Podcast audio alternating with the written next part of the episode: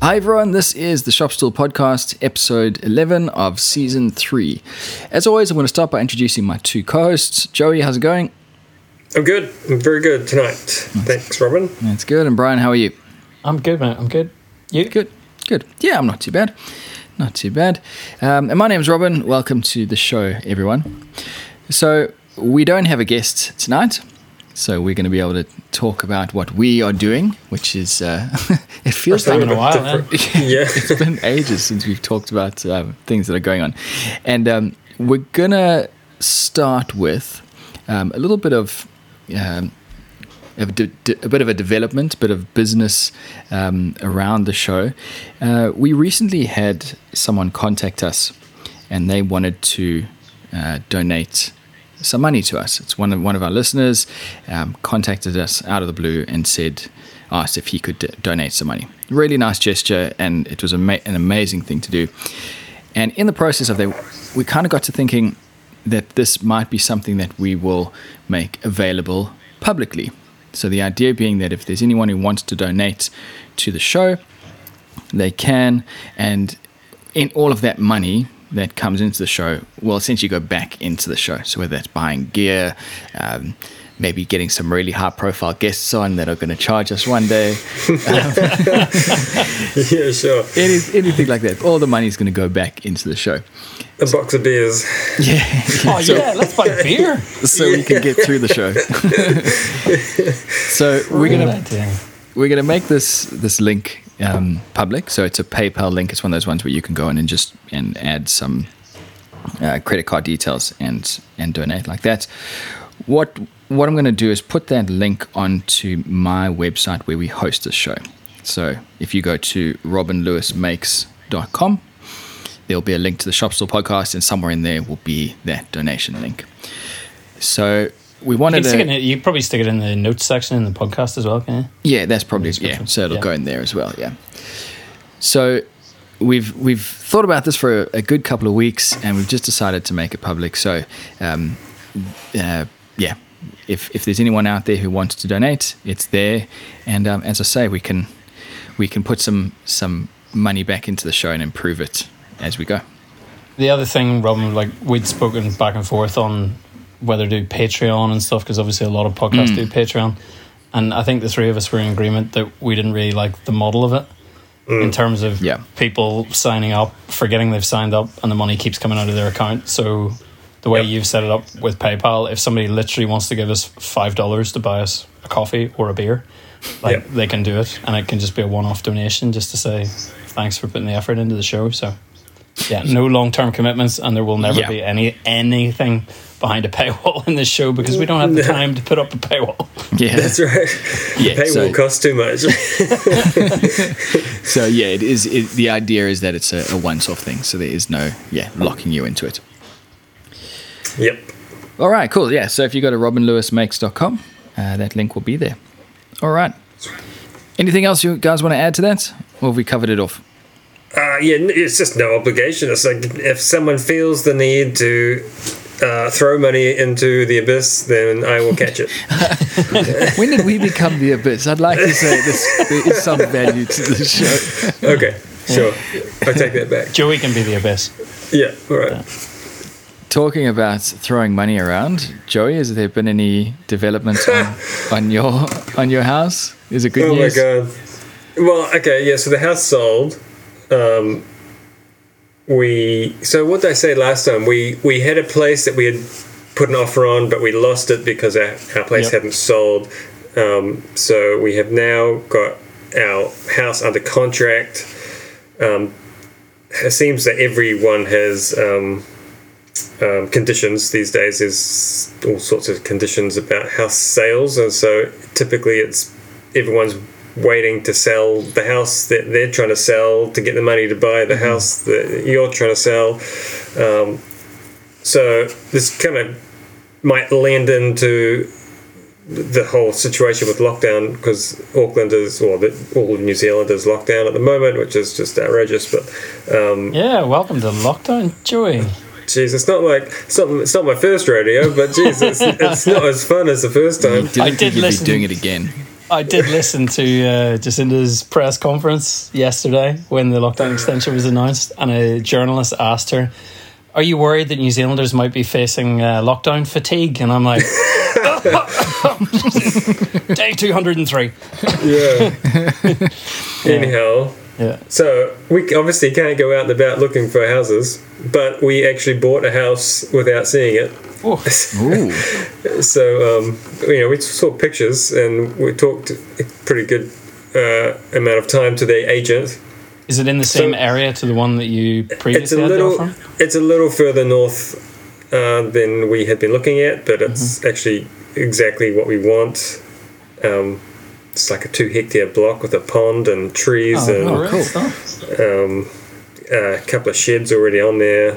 Not big enough for me, but there's buildings which we will renovate, and there's a house, and um, so we um, are just waiting until we can actually get there. Lawyers are doing lawyery things, but we still obviously need.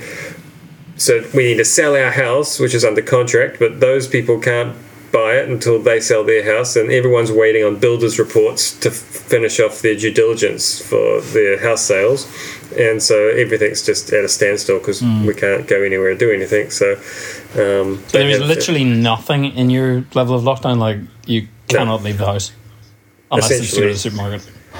Yeah, go to the supermarket and that's about it. You can exercise. We take the kids out around the block. Yeah. Um, so, kind of luckily for me, I just like the week before moved into the small house behind my workshop. Um, perfect. So we've got 65 square meter little place. It's, it's a bit cramped with four of us, but um, it does the job, so I can just carry on working. Great. Um, however, the week of lockdown, we were I had planned like every day we were doing an install that week, and so it was just like I'm just full to the rafters. It's Yeah. just uh, so I've got nowhere to do anything. Like I'm actually essentially just blocked in with cabinetry. so um, it's a bit of a pain in the butt. So that also meant I hadn't been paid for two weeks before as well, and and like it was my big pay week because I was going to install three or four jobs in the in the week, and then anyway, so that all went, went out the window. But um, so I've started making something just for me because I said stuff it. I'm just gonna ma- have some fun for the first week, which has turned into two weeks, and um, How much longer is it? Do they know? well, it's at least at least till next Tuesday, which is another week. Um, but looking at the case numbers, certainly in Auckland, they're gonna tell us it's probably three or four weeks, I imagine. Um, Where are you So- guys with your vaccinations? uh, yeah, it's pretty slow. Although my wife just got hers today, um, because she was like, oh, her um, for some reason her doctors somehow let her get it in earlier than she should have. Then she just got an email to say, hey, you're eligible. And so she looked at the thing and, and, and she said, oh, there's a slot available today. I'll just go do it. So she went and did that. And I'm uh, officially eligible, I think, from tomorrow. And I've no clue how to go about doing it. But I suppose I should look into that. Um, people are getting vaccinated. It seems like at this stage it's a pretty good rate. But just like you guys, well, I think in Australia you, you guys have got some kind of target, eighty or ninety percent, and they're not saying that here. They're just saying they want everyone to be vaccinated, and um, you know. So who knows what that means for the future? I've got no clue. I don't really want this to turn into a COVID strategy um, podcast, but I think, I Jump think, still epidermologist cor- corner. I think we are October, if I'm not mistaken. That's it's somewhere around October that we're supposed to have like a, a, a majority. It's so funny. I talked to my, my friends back in South Africa, and the the this whole pandemic has there's been two two ways of going about it. On the one hand, you've got the people who failed miserably in the beginning, or the countries that failed miserably in the beginning. They just couldn't get it together. Their numbers just went through the roof. Those are the countries that are suddenly all vaccinated. And then you've got Yeah. Australia, who's gone the other way. We were so good, and now we're just fall- the wheels are falling off. It's Yeah. amazing. No one's getting obviously a- vaccinated. There's obviously a comment on a certain prime minister in there somewhere, but yes. yeah, Yeah. I've got mine tomorrow, so excited cool. about All that.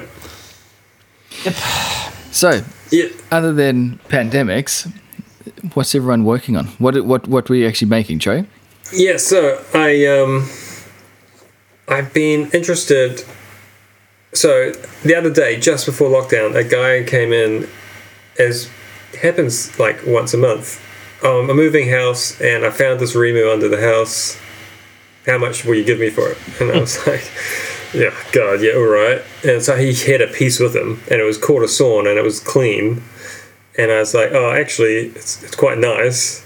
Is it all like this? He said, Yes. Turns out it's not all like that. Um, anyway, I gave him some money for it. I paid him bloody. I ended up paying a market rate, which I shouldn't have. Um, so anyway, I spent five hundred bucks on the stack of Rimu, which is reasonable. And so I Just like, just what am I remind me again. Rimu is the one that you can't buy anywhere because it's so. Not really. You, uh, you can Restricted. actually. For some reason, my um, supplier just told me maybe a month ago that they had now like just stocked up on Rimu. There'd obviously been some trees being felled somewhere in Mm, okay. the South Island, and they now have a warehouse full of it. So um, it is available for probably the next year, I suppose. I'll, I'll be able to get some. Yeah. Um, so I started thinking, what am I going to do with this Rimu? And I've been thinking about. So I've, had two inspirations. First inspiration was, um, you know, in movies you always see in a safety deposit box, and how it's like a drawer that slides out, but it's got a lid on it, Mm-hmm. and, and the lid the lid doesn't go all the way. For some reason, it's hinged in the middle, or it's th- two thirds back, Yeah. or something. So I like that. I don't know why. It's just something interesting about that kind of concept, and I didn't know what I was going to do with it. And then I started thinking about like an exoskeleton, and I thought. So I've developed this like exoskeleton piece, and I, I started out with the intention of it being like a showpiece, or even possibly in, I might in, enter it into a competition type, whatever you call them, furniture making doodads. Um, I still might. So I'm thinking. So I'm essentially I've just got a whole lot of sticks that form like the shape of a piece, but it's all like like a wire frame, and everything's kind of going to be exposed.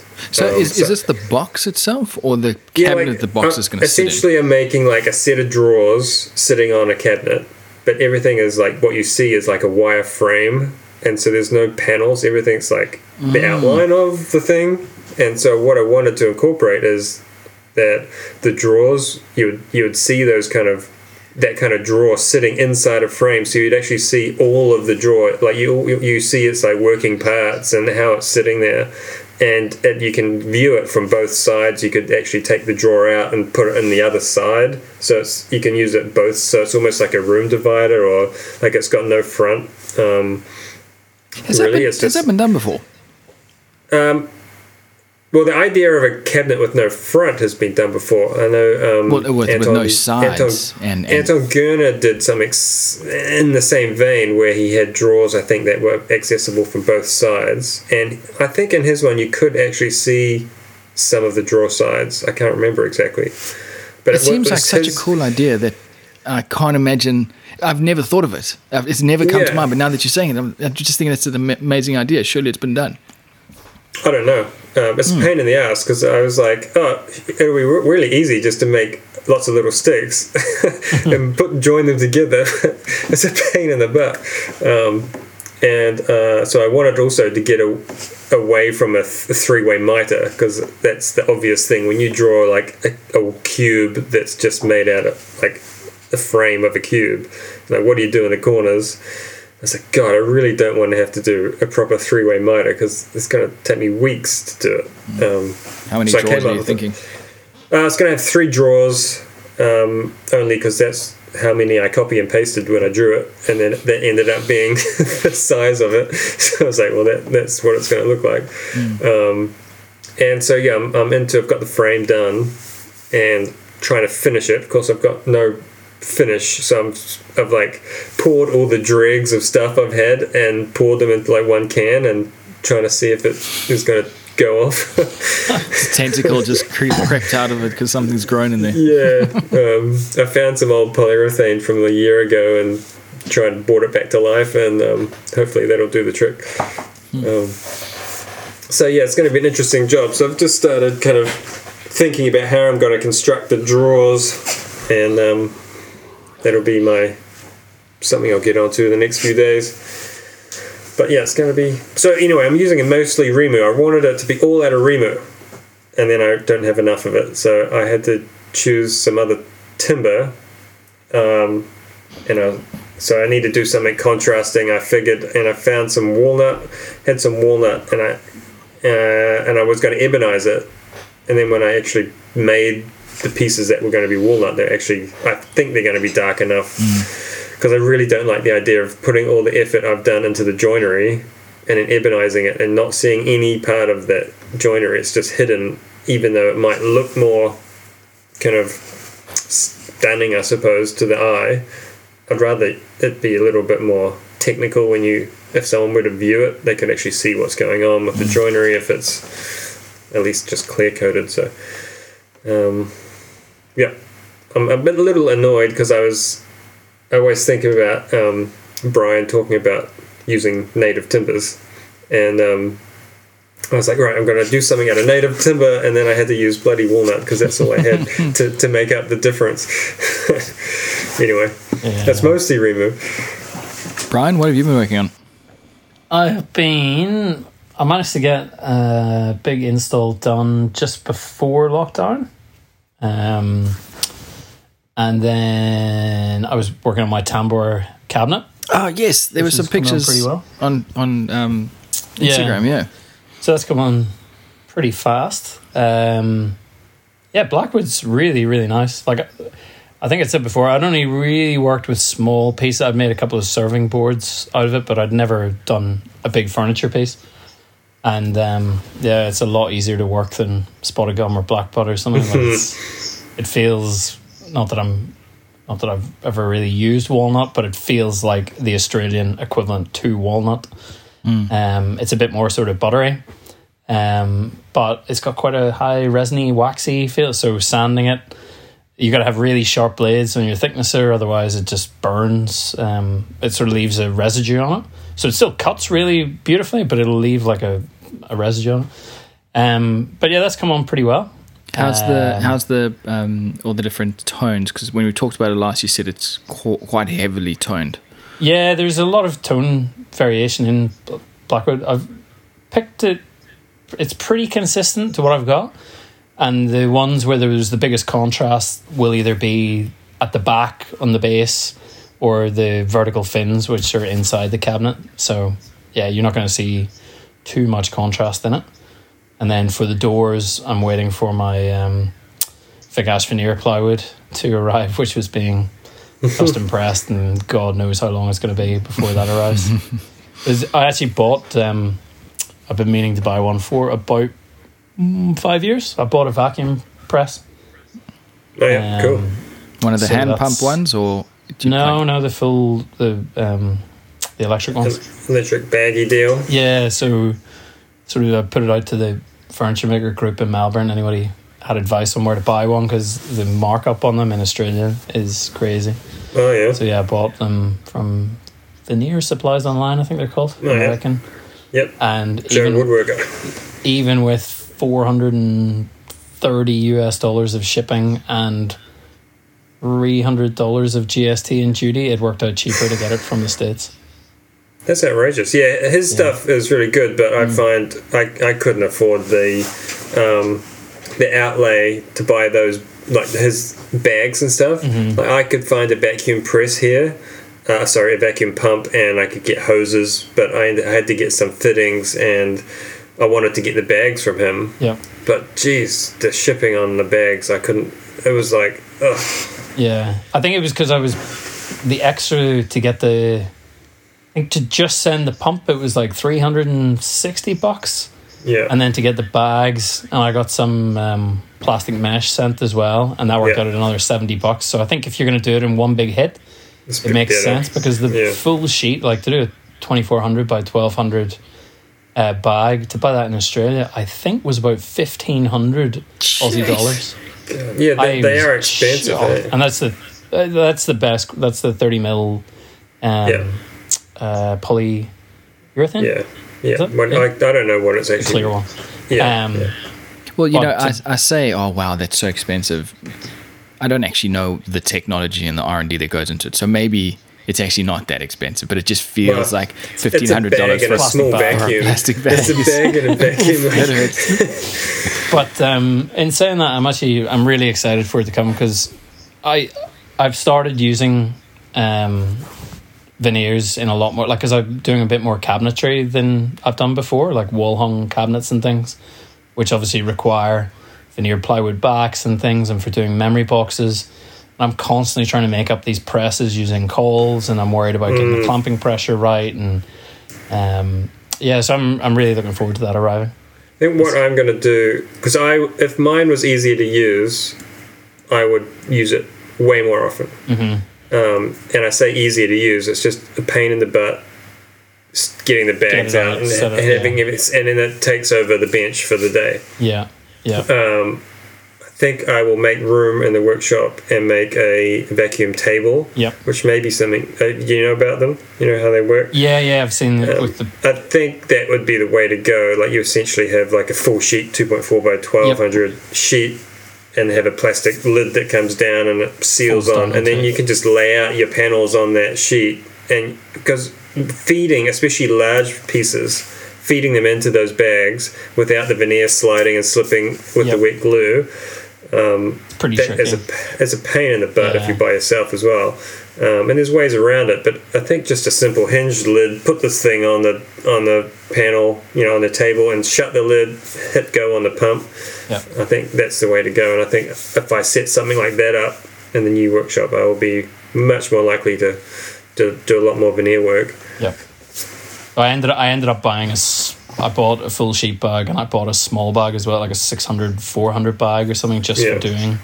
Because I was thinking the same stuff. thing. I'm like, oh, God, if it's a massive bag Yeah. and I'm just doing something small, I'll end up just reverting to the cauls and panels and things yeah, rather than maneuvering it into the middle of the bag. But um, uh, what else was I going to say? What in terms of the the pump and the hand pump, or the electric pump and the hand pump, Mm-hmm. is there a big difference? Because I see a lot of guys using the hand pump. I've never seen that. I think the hand pump only works to a certain size of bag. Yeah. Ah, okay, Um, yeah, that'd be it. And as well, if there's any leaks or tears in the bag, the hand pump automatically not fails. Like, whereas the pump will just it will cycle on and off. Right, so that that pump will keep keep um, the Yeah. vacuum going. So The supposed to- idea- Gotcha. Okay. like as- uh, you can get them you can rig them up and uh, you probably bought one with his valve kit and stuff so you can you can have it um, so it will trigger as soon as it falls below a certain Yep. vacuum that triggers it my one is just designed to actually well, well you, it's better if they trigger on and off but they vacuum pumps are designed just to be on Yeah. they just stay It's on not it's not like a compressor pump. It's not as No. aggressive or loud It- or anything, so you can just leave it in the background. Okay. It's essentially dead quiet. yeah. Um, the only thing I find with mine, because it stays on the whole time, is it gets quite hot, and so I just Yep. put a fan on it to keep it cool. Yeah. But that's because that's what I was going to say. Because I didn't buy the expensive bags, I ended up buying a roll of like um, mattress protector bags, Right. like okay. from, from from a manufacturer, and I got a roll of ten like king size bags for two hundred bucks. Um, cool. There's a good cost saving tip. but it's not as thick. Yeah. And I, I, I do find that um, if you have sharp edges on veneers and stuff, the Yeah. vacuum can just rip it through. Like it just pulls the, the plastic through it. Um, but we get probably two or three good pulls out of um, one Or bag. one bag. Uh, and so far that that's been economical enough, but it's not a, not an end solution. Yeah. I think it'll take a while to get used to I was talking to Damien Wright during the week and he Mm-hmm. was explaining his technique to me and giving me some pointers on how to avoid tearing tearing Yeah. through the bags. So he's definitely Yeah. more of an expert than I am. But um and with the workbench I've actually made I made a workbench in the last few weeks as well. But yeah, Um, I think I've spoken on this show before about how I'm not really one for a beautiful presentation workbench. Like my woodworking benches are pretty, not chunky, but they're not like beautiful. just Um, enough. and I've always found that, you know, the big workbench that I've got on wheels, that thing. Mm-hmm. I find that I actually use that as a workbench nearly as often as I use my woodworking benches. Yeah, yeah. So same. I made a version of that on casters. It's at the right height. Like I, although I'm not that, I'm like five eleven. I like quite a tall workbench. I'm exactly the same. Yeah. All, all the the measurements or the the generally f- uh, followed measurements. You, I'm going to have back pain thing. following that. Yeah, Absolutely. I'm yeah. exactly the same. If it makes me tilt my back, I'm like, I would much rather be standing straight at the bench. You know, if you're using it to do dominoes or something like that, I want to be standing straight and have it at elbow height rather than rather than below that. so anyway, I'm- so I've made it twenty. It's nearly a full sheet. I just sort of shrunk it slightly. It's like twenty two hundred by twelve hundred, Yeah. and um, butchered my old an old desk that I had down to steal the drawers off it, and now the drawers just sort of slide in. Dog holes everywhere. Uh, hold down clamps. Dog holes And- everywhere. I've just got this picture Yeah. of just random, just drilling Ah, in holes. everywhere. no, Make 'em they're actually random. really good. So done with the shaper as well, and and they've turned out really well. Um, it took a bit longer, obviously, than doing it on CNC, but um, yeah, so that'll be perfect for veneering, and I'm actually considering making another one and sort of reactivating a corner of my workshop that I don't really use that often.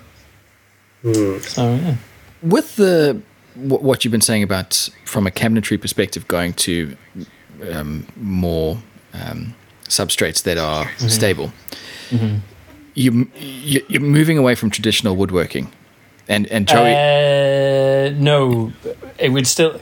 It's just in the areas where I need a super stable panel, and I want to control the movement of the panel.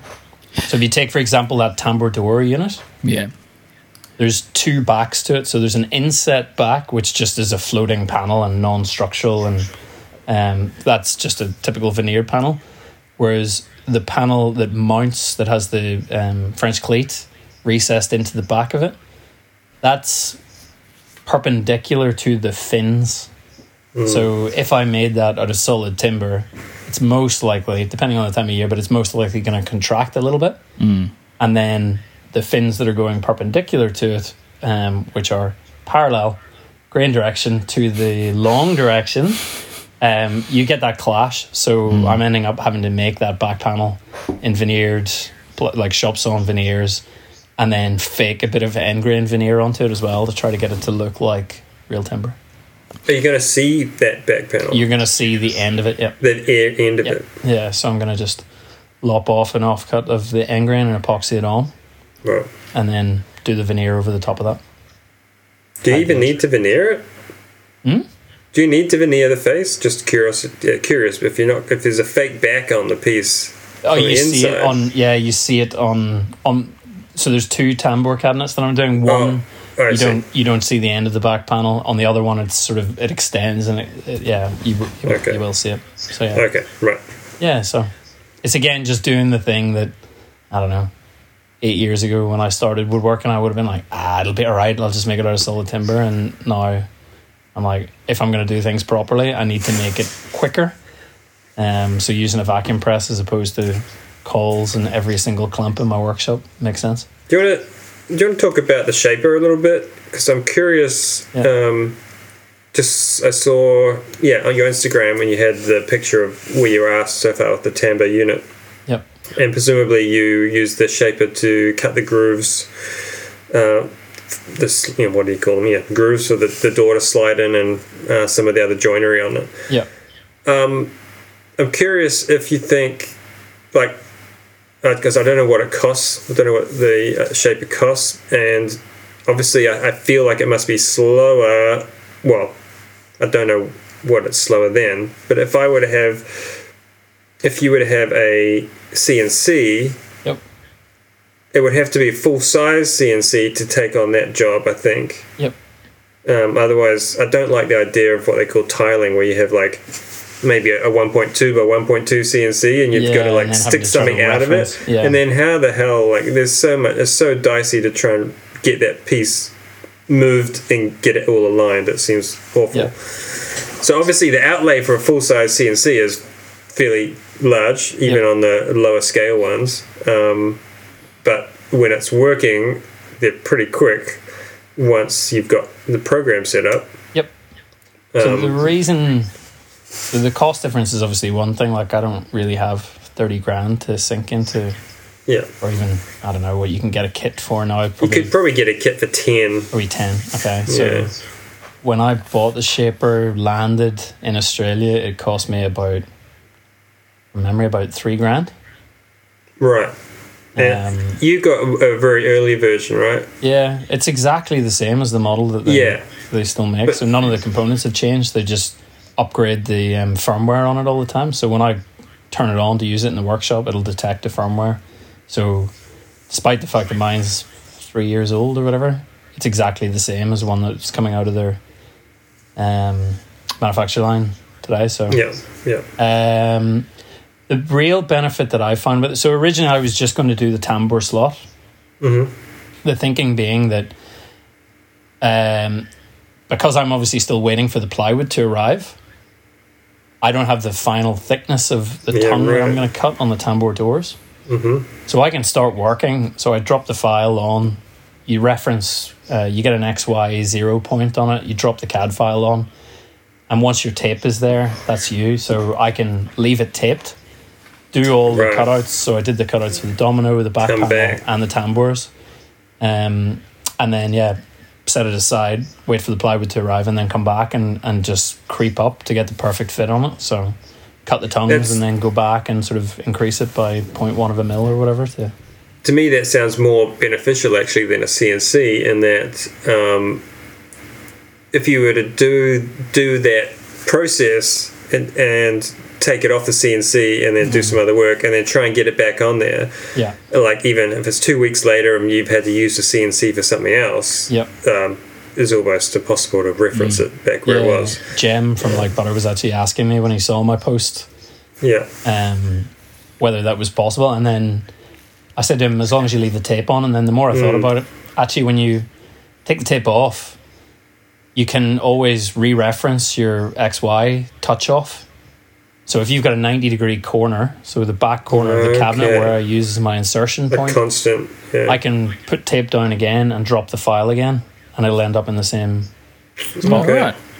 So it is it's pretty remarkable, and I know I I know I go on and on about it, but I just find that I have so much use for that. Um, Yeah, my only concern about leaving the tape on because I would be in that same position. Like at the moment, I would be like, oh, I'm stuck for a couple of weeks. I'll just leave Yep. stuff in the corner. Yep. And when I take the tape off in three weeks, I'm going to have these big stripes over my board where the timbers change color. So the residue on the tape, I found that it's probably about two months before it starts to really discolor the timber. Oh, okay. I was actually, I was actually thinking it would be the the sun. Um, the timber Um, would change that is exposed. It would darken up or something around. I tend to leave it wrapped in a blanket yeah, right. Okay. yeah. just to make sure. Nice and cozy and warm over winter. Nice and cozy and warm. Yeah. Got to treat it right. um, yeah. But that's and then what other tech? Oh, I had some fun issues with uh, Festool in the past few weeks as well, which have been good. Yeah. What's that? Yeah, great. So, yeah, so they're re- really good with their customer care. Yeah. Um, so I had an old Festool MIDI vac that I bought like seven, eight years ago, and it's been brilliant. Like this, a little compact one, no footprint, absolutely brilliant. And then the um, the motor and turbine burnt out in it. Oh, great. So I came back to the, to my desk and saw um, smoke coming from the vac, Oh, and I opened it up and I'm like, oh shit. And uh, anyway, I, I got a quote to repair, or just to replace. Sorry, this was just to supply me with the motor, four hundred and sixty-seven bucks. And what, a new vac as well. Well, the new version is nine hundred. Oh, yeah, God. That's I'm not like- too bad. Four hundred and sixty-seven bucks. Oh, I guess you still got to install it as well. And well. I'd literally just bought the. I'd had my eyes on one of the anti-static hoses for years, Okay. and I'm like, I'm just gonna get one because I I need it now. I, I keep I find that the hoses of the the a lot of vacs just damage edges. Yeah. Mm. So the anti-static one, not only being anti-static, but it has smooth edges and it doesn't kink so much. Mm. Mm. So I bought one of those to fit that vac. The fitting is unique to that age of vacuum. Oh my God. And then two weeks later, my uh, my motor burns out, and I'm like, oh. four hundred and sixty dollars. now you've got to. three hundred dollar hose. I'm screwed. I'm locked in. So anyway, I ended up going on eBay. You can buy several Ryobi Vex for Yeah. that. I know, but I'm locked. Like I'm I know, stupidly. it's yeah, it, you know, it's that whole Yeah. Apple thing. I'm locked in. Yeah. All the the adapters for my router, for my sander, everything is it's unfortunately That's Festool. cool. Yeah. So yeah. anyway, bought a motor that is exactly the same motor Oh yeah. uh, from the same factory. Um, from a reseller in Lithuania for 130 bucks, delivered to What? Australia, and it took me 10 minutes to fix it today. Really? Really, So, 130 bucks. It's exact. It's got exactly the same factory stamp on it. It's the How same. did you find but it? it's not used in that. eBay. But it's not used in that application. uh, it is. Well, it's, a, it's Domel is the brand of motor, and they're used in like steel and lots of different power tools and and vacs and things. Well, that's what I'm wondering if that, that motor is not a it's not a Festool motor. It's just a universal motor. Festool don't make the motors now. They, Yeah, they so- buy. It's like the way Apple buys Samsung parts. Yeah. or, or it's like buying a 125 cc motor. That Yeah. motor is used in so many different things. Yeah. Yeah. yeah. Yeah. interesting. So um. So yeah, that was that was fun. Um, Yeah, I just had my Kapex blow up. My my, my miter saw just blew up the first day of lockdown, so that's great. You're kidding. No, so I got. I thought it was the brushes, and Yeah. because sparks were flying out, and I th- thought that's probably not great. And then it didn't want to cut a piece of wood. It sounded like a bloody, I don't know, broken engine. Um, well, Bryan knows a guy. yeah. I've got my um, contact in Lithuania. I'll, took it apart. The brushes were only kind of half used. Um, so we're thinking that it is, I forget what the word is now, uh, like the main shaft and the electric motors got a short in it. Um, Right. what, what they, whatever they call it. Starts with a So- C. I know what you're talking about. Yeah. Um, so I doubt, I, I think it's pretty doubtful that for an engine that size or motor that size, they're going to sell that part. It's going to be, a, like you, Bryan, it's going to be a whole motor or a whole top half of that saw probably. yeah. and it's you know it's what a two and a half thousand dollar bloody saw. So Still warranted or not? no, it's No. it's it's uh, done. It's done some work. It's probably seven years old. Yeah. Is it quite accurate?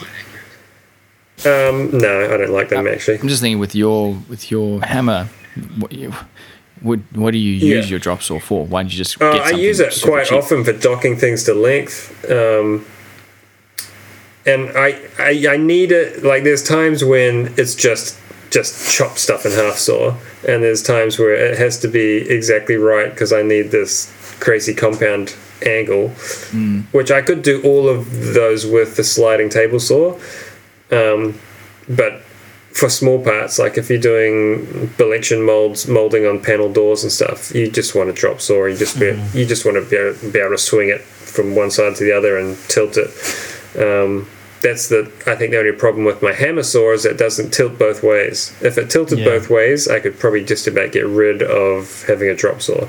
Do any table saws tilt both ways? Yeah, um, yeah. they're expensive. I know. Um, actually, I was just watching. Is it Nathan Day? He just Right. got the new Felder Kappa 540 or something like that, and it That is like sounds cheap. It's fully electric, fully CNC'd, Oh. and there's a 550 mil blade on it, and Holy moly! he can he can cut 200 mil deep, and um, it's got yeah double tilting everything. Yeah. So Not a table saw guy yet. Yeah. Why does that make a difference? Tilting both ways. um, you can't if you're doing it makes it very hard sometimes to do well certainly compound cuts. Um, I'm trying to think of a specific application where Because my You saw yeah can rotate in two directions, but one of those Yeah. only rota- only moves in one direction. So Oh, you, you know you can with the handle you can swivel, 45 both ways. then the blade the tilt only goes Tilt one tilt way. only goes one way. Yeah. So surely the same logic applies into a table saw. Uh, well, let's see. If you were doing, um, if you're trying to put Scotia cut, uh, like what the Americans call crown molding, um, and your drop saw only tilts one way, um, it's you can't really complete the cut. You have to be able to tilt it both ways because you can't just turn a piece of timber over. It's got you have to cut flat. you have to cut your molding upside down and back to front when you're doing scotias, and so um, you have to be able to tilt both ways. With a sliding table saw, you're if you're using the table saw sled, which you most likely would be, um, the blade's only going to tilt up, you know, tilt one way relative to that table saw, uh, to the sorry to the sled. Which can Um, generally go both ways. Well, the sled can go backwards and forwards, but the if the blade's only tilting to the right, um, it's relative to how the the fence is set up on your slider. You can't just turn your piece around and use the same tilt. You, you'd have to turn your piece around and turn it upside down, and that Yeah. that's that causes a whole lot of problems because you're not reference, referencing the same edge of the fence anymore. Yeah, okay. And if it's a funny shaped piece of wood, it, it's just a pain in the butt. If you can just tilt the saw back over the other way and keep it exactly where it is on the fence, um, Yeah. you just save yourself a lot of time and effort. Yeah. But yeah, you, there are older versions that do that. That it has been around for quite a while, but um, I, they're always a step up in price. Um, and then the follow up bit to my vacuum story was after it burnt out, I was looking for advice on Instagram, so I posted it, and loads of people helped out with advice, like where I could look for parts. And um, a Melbourne based boat builder, Nick Atkins, uh, said, Do you want to borrow my vac until yours is fixed? Because he's obviously Oh yeah, shut down. I saw that post. And he just came and dropped a, a Festool vac. And I'm like, Oh, awesome. an absolute legend. And two days later, I was routing some plywood I know. and I left the workshop to go to the bathroom. And as I was going out the door and closing the door behind me, I smelt burning plastic. Oh, God, I'm like, what the hell is that? And there was smoke coming from the router, and I thought, well, I've burned the motor out in the router. And then I looked down the hose, and the smoke was coming from the hose. and I opened up the vacuum and got greeted by flames. oh wow! Yeah. So that was awesome. Was it the Um, dust had caught fire or the engine? I don't know whether it had hit a bit of metal or something, or a Okay. staple, or something had sparked. But the, va- Um, the vacuum's yeah. okay though, right? it melted a couple of parts in it. So again, Festool were great, and I ended up having to order the parts from the UK. so yeah, this could be the Festool bashing episode, but Yeah. um, but yeah, I just felt so bad. Like this really kind guy who doesn't know me, he just comes around, lends me a vacuum, and two days later, I'm sending him photos going. Um, This is probably the last time you're going to lend me a vacuum. so thanks big shout out to nick and um, yeah i think we've got to get him on the show It'd be pretty Yeah. pretty cool to talk to a boat builder Mm, Yeah. yeah, absolutely. Um, and what type of boats does he do?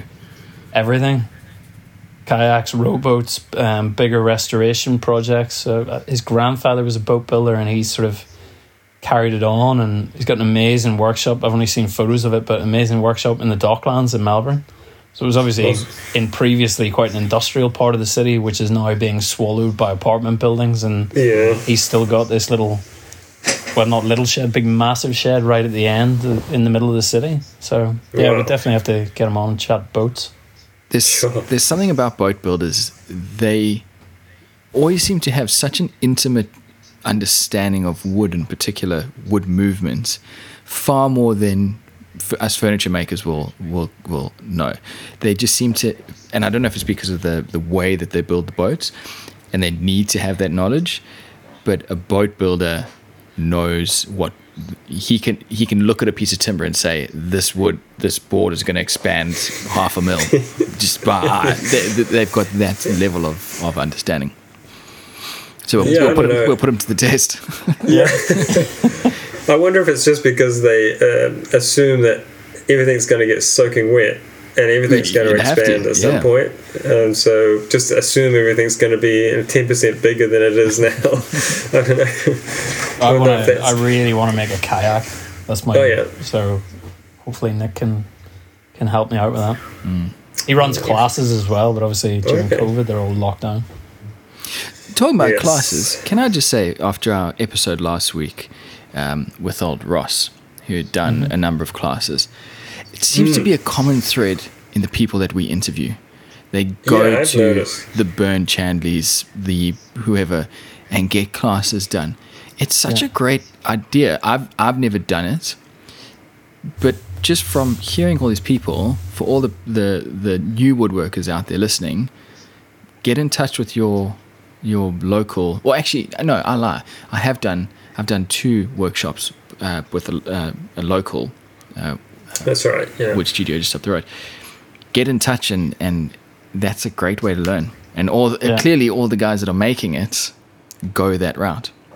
Yeah, I think there's a lot of sort of even mid level. Like, I'd love to do one of Burns chair making courses. Like, it's not something that I'm have any experience in, really, like traditional chair making. So, and I know, um, do you know Phil Phil Morley in America? yeah. Texas? Yep. Yep. Hmm. Yep. Same thing. You get people traveling from all over the states to go to his classes, and yeah, mid level, not not beginner woodworkers. So, I think it's something that really everyone can benefit from.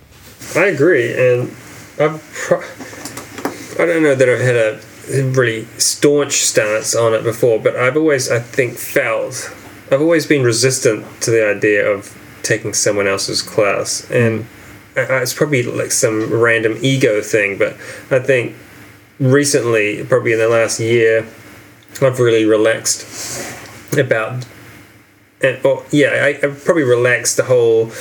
You know, I'm. I don't have to.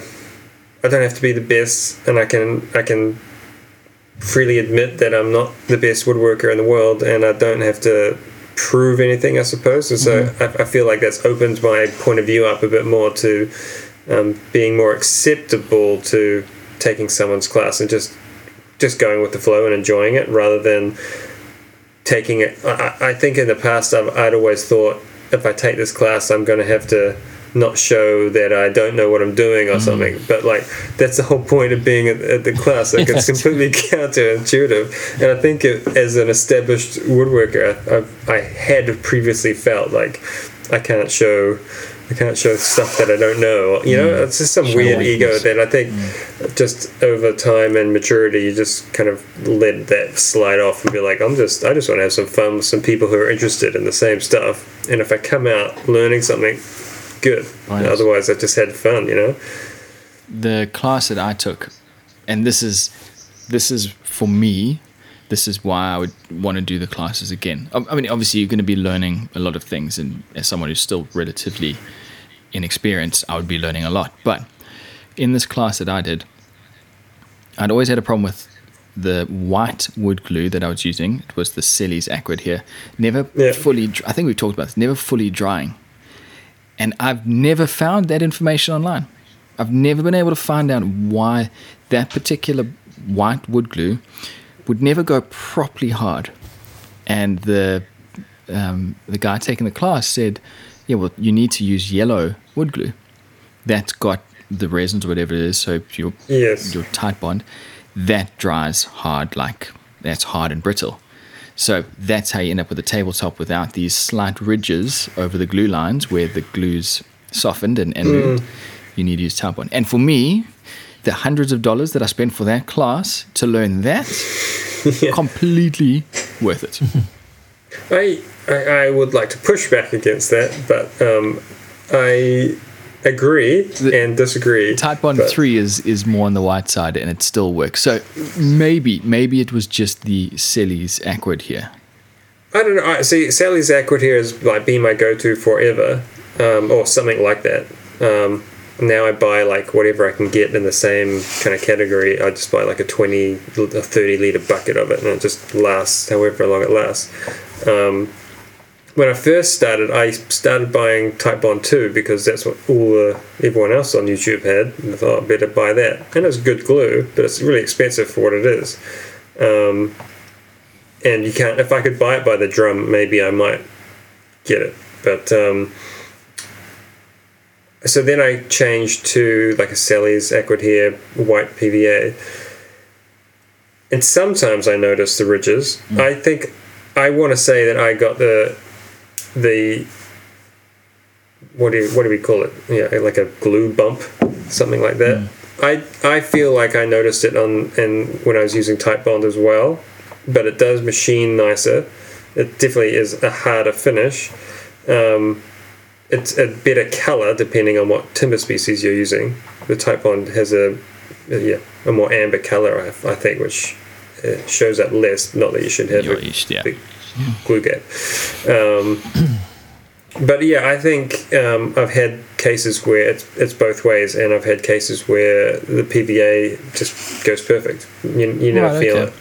Um, and then there's cases where you're like, okay, that's moved over the overnight. I can definitely feel something's something's happened there. But so yeah, I I, I don't know if it's uh, something that I'm doing differently or um, yeah, what. Climate- to do with climate, glue. Yeah, climate, it, ice it, it could be. Yeah. Yeah. I still think that woodworking in the tropics is like a it's a dark art. yeah, that's true. I'm gently caressing the table leg next to me that I'm sitting at, and uh, I can feel that that that bump. And Yeah. this this table that I'm on, it was the last table that I used the white PVA.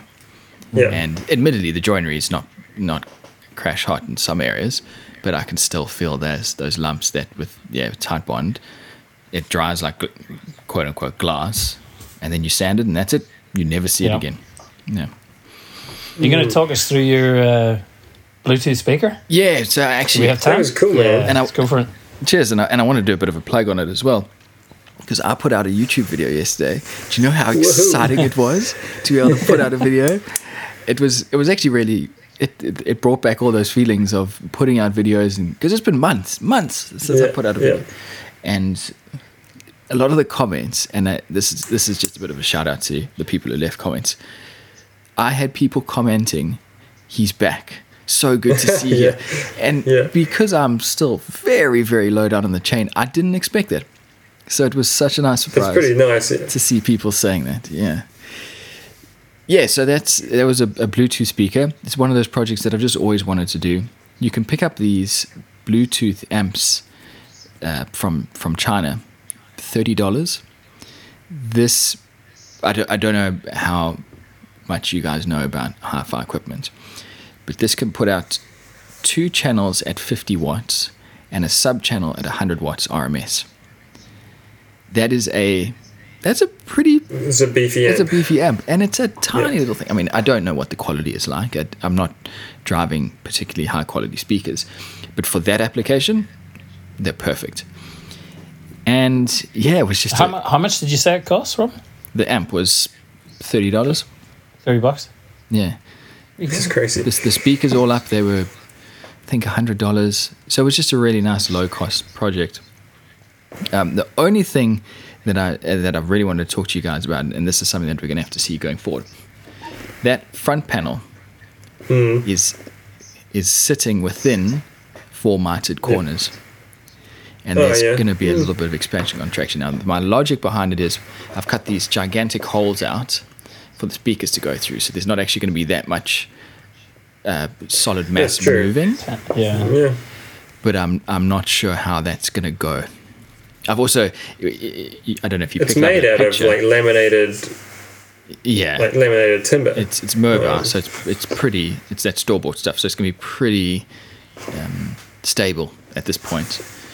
It's also encased in a in a in, a, the an epoxy, yeah. so And that's stopping anything from moving. well, so or is it, or is it going to crack it? You know, if the if the that Uh, panel well, shrinks, who knows what? If it wants to shrink, yeah. then I'm going to be stuffed. I don't know if the mobile would move much. Does it? I mean, I, Well, I've never again, really. the fact, s- the fact you're in Queensland and it's huge, yeah, something's pretty unlikely to shrink, right? yeah, Ex- that's expanding, true. the, the, especially considering I've made this in the dry of winter. So in a couple months' time, I'm going to hear an explosion in the kitchen as the thing expands and just destroys itself. I don't think it's big enough to make that much movement. I Yeah. mean, the panel is maybe e- even if it was solid, and you're looking at maybe what 200 mil. Yeah, 200 across? mil. So you do your And then calcs the, on the, it. the movement on that is, is going to be like half a mil or something. Yeah. Total It's, total movement. it's just because it's it's 25 mil thick, so it is slightly thicker than your yeah. what I'm used to. But uh, I'm, I'm sure it'll be fun. It's it goes back to what you were saying earlier, Bryan, about sort of throwing caution to the wind, and you, Mm. you'll probably be all right most of the time. but yeah, other than that, it was a really cool project, and I've had some good comments about it. This might be something that I'll look into perfecting and selling. I've had a couple people who are interested in them. Going into price with the people, it, it's really hard to compete. yeah, you can't compete. Yeah. You've just got to say it's going to be more expensive. Yeah, You can- you can pick the you can pick the drivers, you can pick the color Yeah. of the LED, all of those, so you can you can get involved in that. But really, I'm I, I can't beat any any commercial stuff. I think um, it was a really nice video. I don't know why I, it really appealed to me, uh, particularly. I'm not sure if, if you thought about doing anything differently because I can't pick out what it was, but I felt like it flowed really well, and I just kind of kept watching it, which was cool. Um, I'm so happy you So- said that good. because because I did. I went in with this with a very different mindset to what I normally do. No clip could be longer than three seconds. That was the rule. Yeah. So the clips were either one, two, or three seconds. There were a couple of areas where they were a bit longer, but it was only because it was to incorporate a, a particular moment that I wanted. Yeah. But so the idea idea was to have that quick change. I brought So lots of shooting. yeah, but it, you you bring it down. You you sh- you, you really Mm. bring all that footage down, and it keeps it moving. And Yeah. that's I think that could be what you're talking about. The other thing, and I was very nervous about this, was bringing back music, because Oh yeah, right. people don't want music. The guys Mm. like uh, Neil Pask, they've all stopped doing music because people tend to get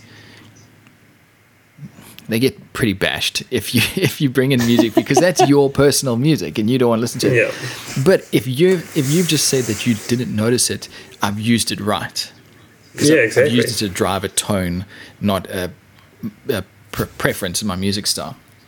To be honest, if the, if there's going to be a video where you add music, it's going to be on top of a speaker build. Like it makes complete That's true. sense to have have something in it. It just makes logic, even if uh, you never do it again. Like that, that makes sense for that one. Yeah. And then the last thing I Um, did was just try and bring, and this has been a constant thing, just try and bring more character in. So Mm-hmm. instead of, like in one point, I, I walked into the mitre saw station and, and Yeah. just about broke my hip bone. Leaving that stuff in. I think that was absolutely perfect. Yeah. Yeah, Cool. I, I, yeah, I'm so I'm- stoked you said that. I'm so stoked you picked up on that. Yeah, I'm um, filming this thing I'm making as well, um, and I've decided to go about it in a somewhat different way. Um, mainly, I'm, I'm just not filming a bunch of stuff because I, I have I've done an intro. I usually film an intro before I start a, a video, and then I might use some of that, or I'll at least use it as a reference for when I need to actually when I finish the piece, and I can go back to see what I was thinking when I started the piece, and then kind of maybe I'll use it. Maybe I'll just take an idea from that intro and then film a new one. Um, but I said in that in the original intro that I've filmed that you know I, everyone knows what it looks like when you dress up a piece of wood, so you're not going to see any of that. I'm just going to film for a change the bits that maybe matter, and even some of the stuff I've filmed, I'll probably just not even put in the video because I feel like it's still a bit too um, like everyone knows what this looks like. Sanding, Gratu- finishing. gratuitous Yeah. thickness, Yeah. thickness of So shots. and, it's just going to be like now I've done this and now I've done this, Yep. and maybe I'll talk about it. And I'm not sure if I'm going to do lots more talkies because that means longer clips. And after hearing you say that, I really did flow better. But if I, if you want to explain something, I feel like you've got to have some talkie clips which are longer than Oh, but that's just putting B roll over it. So yeah. if you do have, And I'm terrible at that though. I'm just I just face and talking, which is probably shit. But that's that's the progression. That's pro- that's the progression of what people are expecting these days. Yeah. So there's a, a, a Um, YouTuber, Mark Rober. I'm sure Yeah. you guys have heard of him. I wonder who that is. I I I would I watched some of his videos, went into editing, finished Okay. that session, watched more of his videos to to try and i- i- understand that flow the flow, yeah. because there's a lot of talking in his videos, but you never sit there and go, oh, this is It's all. B roll, eh? Yeah. and and he makes the b-roll interesting which is a good point Hmm. but anyway luckily for me this video i'm doing i will take my sweet time and try and do a good job of it and god now i've said it now i've said i'm going to do a good job of it well, for all that you've you've said the nice things, and I appreciate it. I absolutely, I hundred percent do. The video on my app says looking good. This video is, is performing as usual. So Uh, I thought it looked like it had a bunch of views on it. I thought it um, looked like Yeah, it was doing had a good. ton of views. uh, it's it's up to 1700 now after uh, what's 24 36 hours, which is it's pretty normal. And now it will taper off. This is where it's either going to take off if if, if it if it doesn't Coming to land. or it's just going to peter out, and then that was it. We had fun.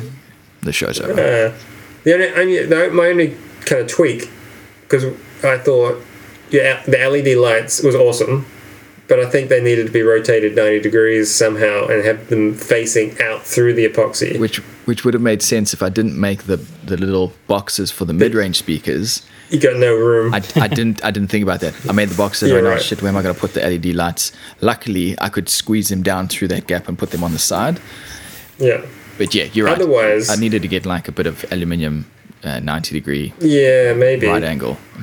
Screw that in. Other, otherwise, I think maybe the gap could have been bigger and you would have had more of a glow, like it almost becomes like a night light or a mood light while you're listening to music. Which Um, yes, uh, at the end I, I mentioned that. another option. I, I Yeah. need that. What I also needed to do was on that front panel, put a big chamfer on the inside. So when you're looking at the front, you still see the thin, the thin Mm. Yeah. line, but there's more access for that light to Yeah, come through. absolutely. Yeah. Yeah. And this is all the stuff that I've worked out now. So if I did make another one, Yeah. I'd, I'd do it properly. Yeah, man. Awesome.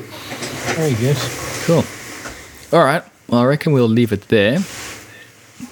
So, everyone listening, thanks very much. Uh, if you did enjoy the episode, please go ahead and give it a rating on iTunes. It really does help us out. The Shop Stool podcast is available on most podcasting apps. Bryan and Joey, thanks again for hanging out, and uh, we'll see you all next week. Okay. See yas. Cheers, guys. Why did I say next week? We've never done that. Ah.